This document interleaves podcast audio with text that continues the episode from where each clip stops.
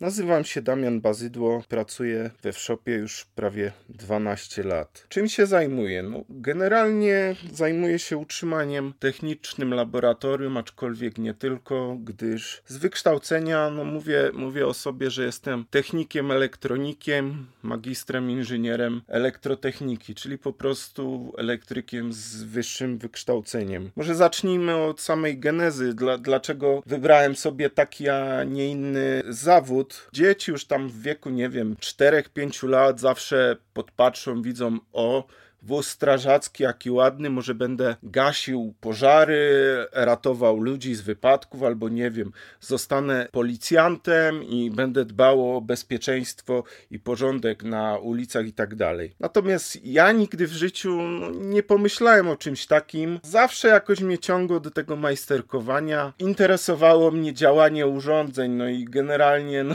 cała rodzina do dziś mi wypominają po, po, po 30 latach. No rozbierałem na przykład przykład w domu zegarki i byłem ciekawy, jak w środku wyglądają, co, co powoduje, że te wskazówki się obracają, wskazują godzinę i oczywiście w odpowiednim tempie, czemu to się tak dzieje. Wszystko by było pięknie, fajnie, gdyby nie to, że ja tych zegarków potem już nie składałem i niestety, no, ja się dowiedziałem, co chciałem wiedzieć, a potem urządzenia już nie funkcjonowały. Generalnie też w międzyczasie zrodziła się też pasja, no, już tak częściowo do jakichś przewodów, baterii, baterii, żarówek. Wiecznie gdzieś musiałem coś wykręcić, z zabawki baterię podłożyć, przeciąć kabel, potem go złożyć, potem wiecznie coś nie działało. No ale tym sposobem myślę, że uczyłem się wszystkiego od podszewki. Zresztą do dziś dnia po sobie widzę, że czasami nawet rozbieram urządzenie po to, żeby się tylko dowiedzieć, co ma w środku, jak działa i zdobyć doświadczenia na przyszłość. Muszę jeszcze powiedzieć, że ta elektryka to w moim przypadku zawodowo się troszkę tak bocznymi, kolokwialnie mówiąc, tematami zajmuje, ale prąd i wszelkie procesy towarzyszące jego wytwarzaniu, przesyłaniu i korzystaniu w urządzeniach towarzyszą mi przy pracy, bo generalnie jeżeli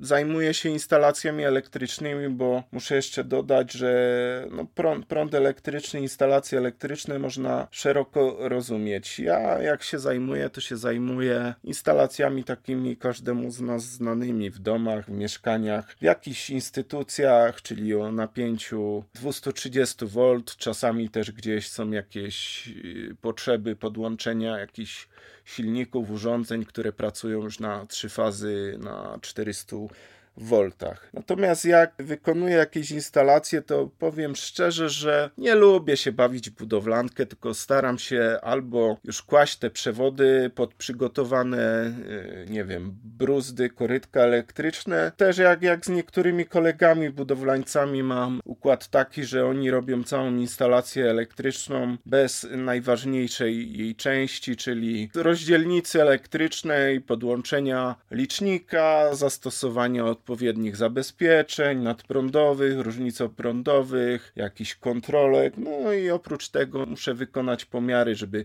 stwierdzić, czy też przewody elektryczne podczas prac budowlanych nie zostały uszkodzone, czy gniazda, oświetlenie zostały prawidłowo zamontowane. I nie lubię zbyt, zbyt się brudzić przy tej pracy, tylko staram się bardziej no, głową pracować w tym momencie, bo nie jest to jakaś wtedy ciężka praca fizyczna, tylko generalnie, no wiadomo, tam trzeba czasami coś przenieść, przewiercić i tak dalej, ale tu się dużo pracuje głową, żeby po prostu wiedzieć, jak to zrobić dobrze, bo trzeba też wspomnieć, że instalacja elektryczna musi być przede wszystkim bezpieczna. Dużo, dużo ludzi myśli sobie, o fajnie działa, czyli jest dobrze. No właśnie nie zawsze, bo dzień w dzień, nawet nie pracując stricte w tym moim wyuczonym i lubionym zawodzie, no zwracam uwagę na wszelkie pomyłki, zaniedbania, no i no co gorsze mogą skutkować porażeniem prądem, a no niektóre no, też bywają że ktoś może stracić życie. No i BHP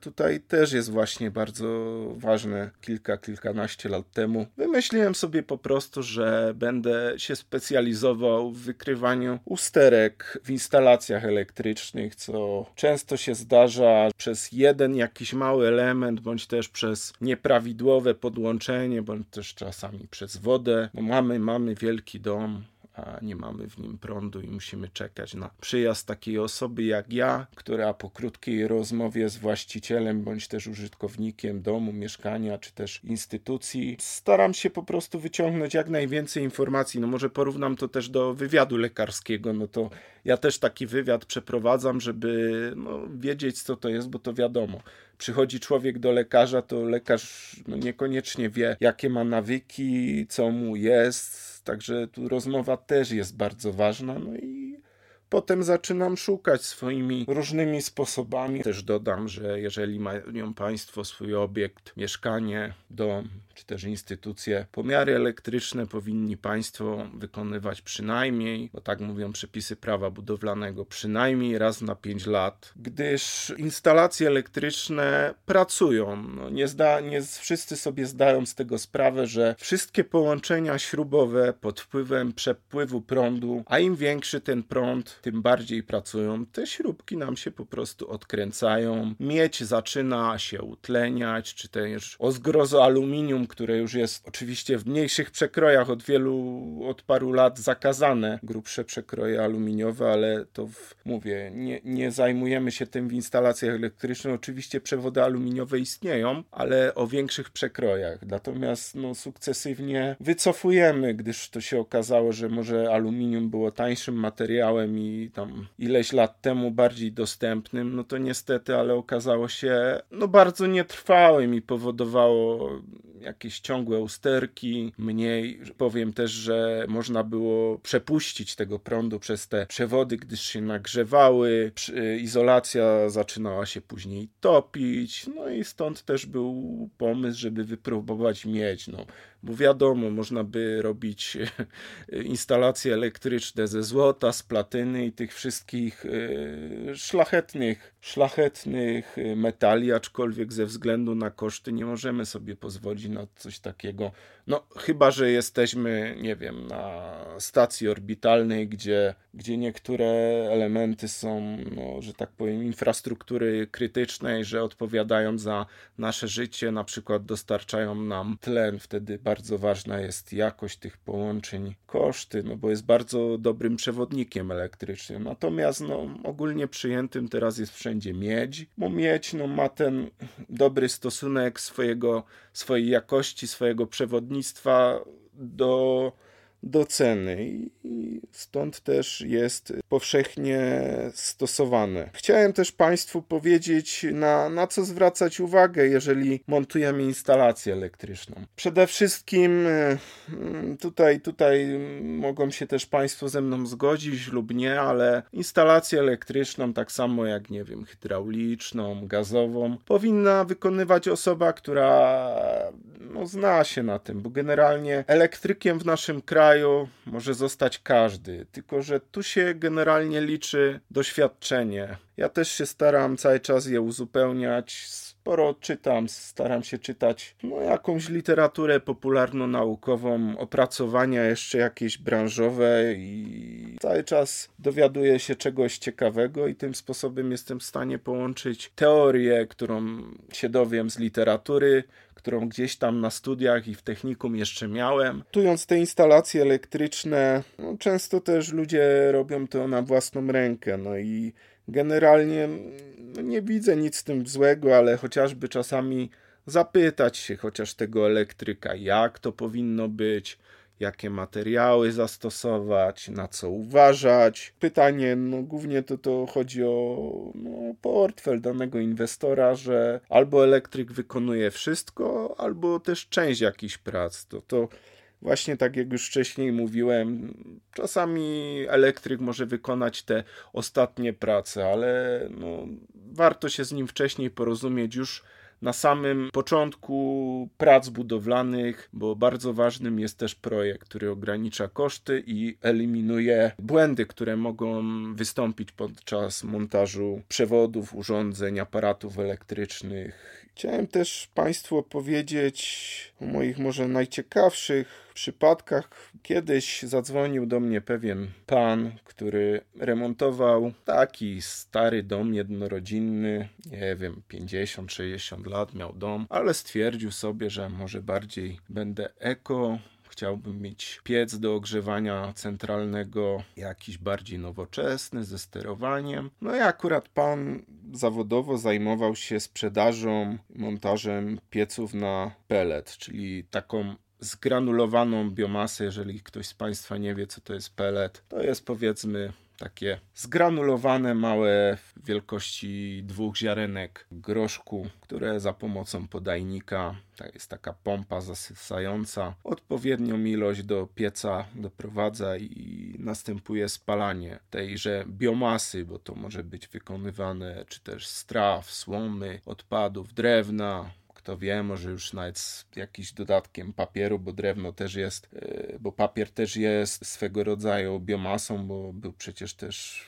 procesie robiony częściowo z drewna. No i pan mi mówi, że problem jest taki, no co z tego, że wydał tyle pieniędzy, założył piec razem z instalacją za ponad 10 tysięcy złotych, a nikt w domu nie może się dotknąć żadnej rury, żadnego grzejnika. Nawet był problem taki, że tym piecem nie można było sterować. No po prostu na każdej metalowej części był prąd elektryczny, no i dochodziło do porażenia. Przyjechałem na miejsce, patrzę, no, zaczynam oczywiście od wywiadu. No, dowiedziałem się tylko tego, że no, to się stało po montażu tego pieca. No to zaczynam robić oględziny. Wszystko było na jednym poziomie, na poziomie parteru. Do kotłowni było wejście z zewnątrz domu i od wewnątrz. No to po kolei patrzymy piec, sprawdzamy podłączenia. No i patrzę, kurczę, niby jest wszystko ok, nie? No to idę do następnego pomieszczenia, tam chyba następnym pomieszczeniem był salon.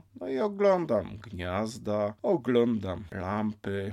Idę jeszcze dalej, jest następne pomieszczenie, znowu grzejnik. Znowu na nim przyrządy pomiarowe mi pokazują obecność napięcia. Strach się dotknąć czegoś metalowego. W międzyczasie też oglądam rozdzielnicę elektryczną. Wszystkie przewody są podokręcane, bezpieczniki są prawidłowe. Nie widzę jakichś rażących zaniedbań. No to kurczę, już mówię, no drapię się po tej swojej głowie, a potem się dziwię, czemu jestem kurczę coraz bardziej łysy. To się okazuje, że jak myślę, to właśnie zaczynam się drapać, a potem tych włosów jest coraz mniej. No i jak to w niektórych filmach następuje w tym momencie z redakcji, bo ja już mówię, kurczę, no ja się staram no, znaleźć to za wszelką cenę, no poświęcę ten czas, bo potem przyjadę do domu, no i co z tego, że, że byłem, stwierdziłem, stwierdziłem, no ale nie chcę zostawić kogoś z takim problemem i to bardzo poważnym problemem, bo mówię, no,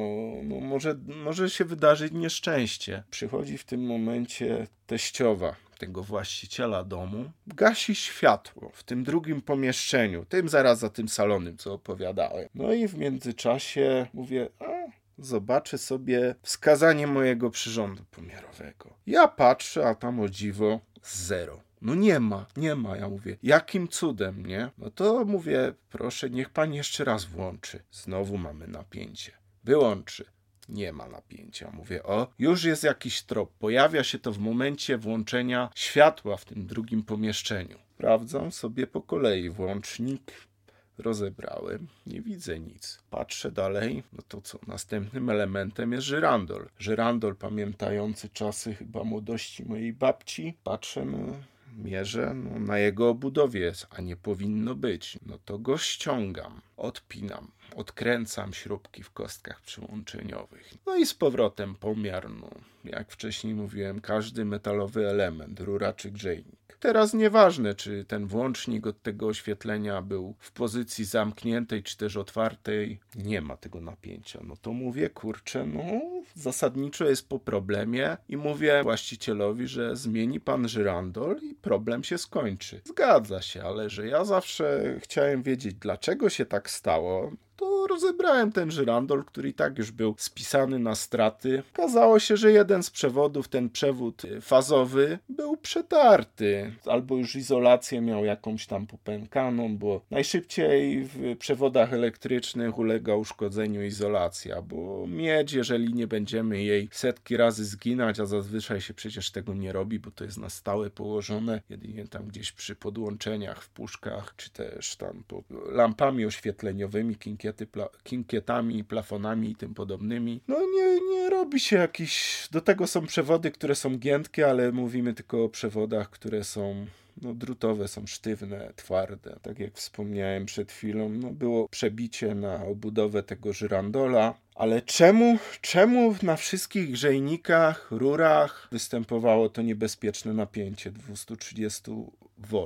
Okazuje się, że wisiał sobie ten nasz żyrandol na haczyku metalowym, stalowym. Haczyk stalowy był zawieszony na pręcie zbrojeniowym w suficie. No ale czemu te napięcie na rurach? Patrząc dalej w pokoju obok, Widzę, że zostało wykute, bo nawet nie wywiercone, było wykute w rogu pomieszczenia przejście na wszystkie miedziane rury z instalacji ogrzewania. No i w tym miejscu musiało nawet chyba było to widać, że pręt metalowy ze zbrojenia w suficie stykał się z miedzianą rurą. Tym sposobem dalej miedziane rury szły do pieca, wszystko tam miało kontakt metal z metalem i tym sposobem pojawiało się to niebezpieczne napięcie na, na całej instalacji wodnej. Z tego, co tam potem jeszcze rozmawiałem z właścicielem tego domu, kupili nowy żyrandol, nie było z tym problemu, wszyscy byli zadowoleni,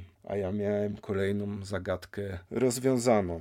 Chciałem jeszcze powiedzieć o tym, jak odróżnić elektryka od osoby, która no, przy, przypadkiem się zajmuje tym prądem elektrycznym, bo powiedzmy jest jakimś tam budowlańcem i położy płytki, wykona instalację hydrauliczną, no i przy okazji też tam rozprowadzi przewody elektryczne, ewentualnie dokona jakichś napraw. No, no generalnie to chciałem przestrzec przed tym takim, bo no, do, dosłownie dwa czy trzy dni temu miałem taki problem, bo właśnie z kolegą budowlańcem, którym pracuję, pomagam mu przy tych jego zleceniach zleceniach zastanawiałem się, czy winny jestem ja jakiemuś złemu podłączeniu w rozdzielnicy elektrycznej, bo co najgorsze, mieszkanie było częściowo remontowane, część instalacji musiała zostać, część instalacji była nowa, no i zawsze jest wtedy ryzyko, że czegoś na przykład nie podłączę. No i tym sposobem po kilku dniach, bo nie dało się wejść do wszystkich pomieszczeń, żeby sprawdzić, czy jest prąd i czy jest wszystko poprawnie, okazało się, że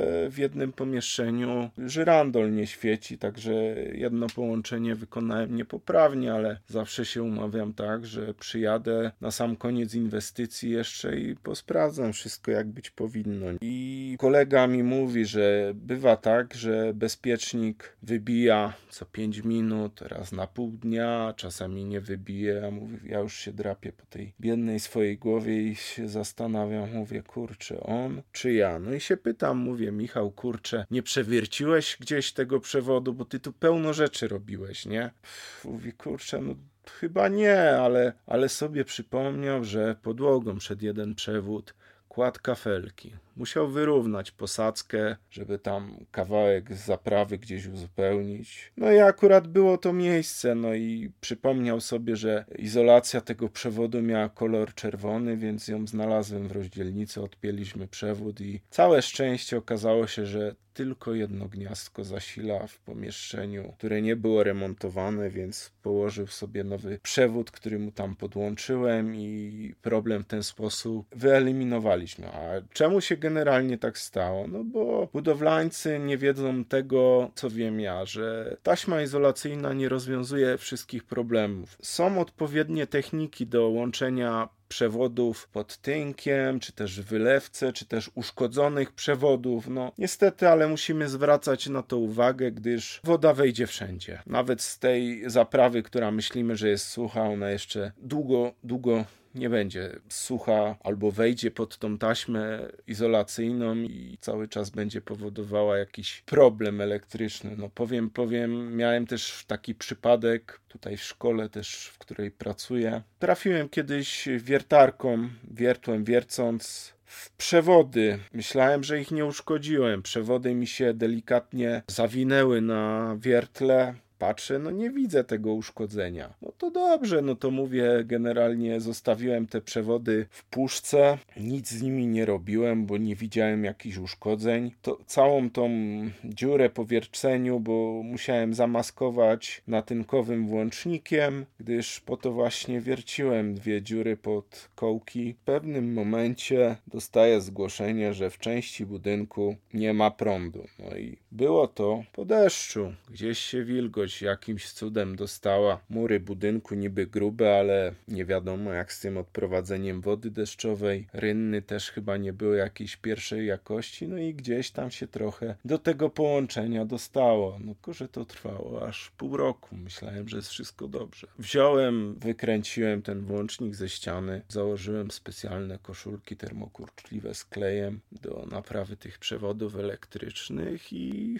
od tego czasu jest spokój. Też chciałem powiedzieć, po czym poznać dobrego elektryka, takiego elektryka z przypadku. No. Dobrego elektryka, jeśli dany inwestor, który ma do wykonania instalację elektryczną, bądź też jej jakąś modernizację, generalnie powinien już poznać po kilku minutach rozmowy. No, będzie widać, że osoba ta nie jest przypadkową osobą, która zajmuje się prądem elektrycznym, że nie jest na przykład budowlańcem, który przy okazji tam zawsze coś zrobi i nie zawsze będzie to zrobione dobrze. U nas tutaj na Śląsku często jest tak, że panie, no było wszystko dobrze, no i często też słyszę w rozmowie, że mój kolega z kopalni, który tam jest elektrykiem na dole, no mi to zrobił, przyszedł, zrobił, no. Ja tak patrzę, mówię, no, no widzę, że zrobił, jakoś to tam połączył, ale nie zadbał o szczegóły, no i właśnie diabeł tkwi w szczegółach, że gdzieś coś nie było dokładnie zaizolowane, gdzieś się później wilgoć dostała, nie były zastosowane odpowiednie metody łączeniowe, no bo wiadomo, no jak to na kopalni, tam się liczy wydobycie, maszyny muszą cały czas pracować, więc nie każdy tam patrzy aż tak bardzo na jakość tego połączenia, tylko tam przede wszystkim liczy się czas. Generalnie dlatego też wspomniałem wcześniej, że tą wiedzę trzeba sobie uzupełniać. No. Co jeszcze warto zapytać, albo jak poznać tego elektryka, tego prawdziwego elektryka, no. Przede wszystkim no, musi mieć trochę tych swoich narzędzi pomiarowych, musi też wykonać Państwu po swojej zrobionej usłudze pomiary, z których Wam wystawi protokół, że rezystancja przewodów jest prawidłowa, Oczywiście regulują to wszystko odpowiednie normy, których nie będę przytaczał. Generalnie, tak jak wspomniałem wcześniej, ta rozmowa jest najważniejsza, bo budowlaniec to często tylko powie: Tak, zrobię, zrobię, no ale jak zrobi, to też często go sprawdzić i później błędy wychodzą często nie, nie zaraz, tylko po kilku miesiącach, czasami latach, albo mm, czasami też dochodzi do porażenia, bo budowlaniec nie do końca wie, jak to zrobić, czego użyć, czego nie wolno używać, co jest skazane, co jest dobrą praktyką, co jest złą. Na przykład, tak jak ostatnio rozmawiałem, ktoś mi tam ze znajomych powiedział, że ma położone przewody u siebie w mieszkaniu pod skosem. No a generalnie powinno się, to jest oszczędność przewodu, ale generalnie dobrą praktyką jest coś takiego, żeby przewody układać w pionie i w poziomie, równolegle do linii ścian, sufitów i podłóg. No bo potem widzimy, że mamy gniazdko, dwa metry wyżej widzimy, że mamy puszkę. I domniemujemy, że przewód jest pociągnięty w pionie między puszką a gniazdkiem. No i przykładowo chcemy powiesić szafkę kuchenną, powiesić obrazek, tak jak jeden z moich klientów wieszał, e, chciał powiesić obrazek w kuchni żonie, no i nie zwrócił uwagi co robi, bo włącznik od światła był na wysokości tam 1,45 m, jak to zwykle się wie a puszka była prawie pod sufitem. No i wziął tego gwoździa, no i wbił, i potem dzwoni do mnie, mówi, że nie można włączyć światła w kuchni, bo już potem do piwnicy musi w bloku lecieć, że wybije mu bezpiecznik. No. Ja tak przyjechałem, patrzę, a tu centralnie gwóźdź wbity, no ale oczywiście jakoś sobie z tym poradziłem. No. Zrobiliśmy w tym miejscu puszkę i obrazek powiesił, tylko tym razem gwoździa wbił 3 centymetry bardziej w lewo, no i tym sposobem nie trafił. Centralnie w dwie żyły przewodu, które powodowały zwarcie w momencie włączenia jednego z dwóch obwodów oświetleniowych, nie? No dobra, a skąd w ogóle to stwierdzenie, że elektryka prąd nie tyka? No ja mam na to swoją taką prywatną teorię, że generalnie ktoś, kto rozumie zjawiska związane z prądem elektrycznym, ktoś, kto tam no, ma trochę pojęcia, wykształcenia, zainteresowania, wie gdzie się, gdzie się nie dotknąć, gdzie się można dotknąć, ewentualnie jakich y, przyrządów pomiarowych użyć, żeby stwierdzić, że tego napięcia nie ma w danym miejscu, obwodzie, żeby można było bezpiecznie pracować. Natomiast osoba, która nie ma no, jakiegokolwiek pojęcia o prądzie elektrycznym, czyli no, taki użytkownik, no, dla niego to ważnym jest tylko jak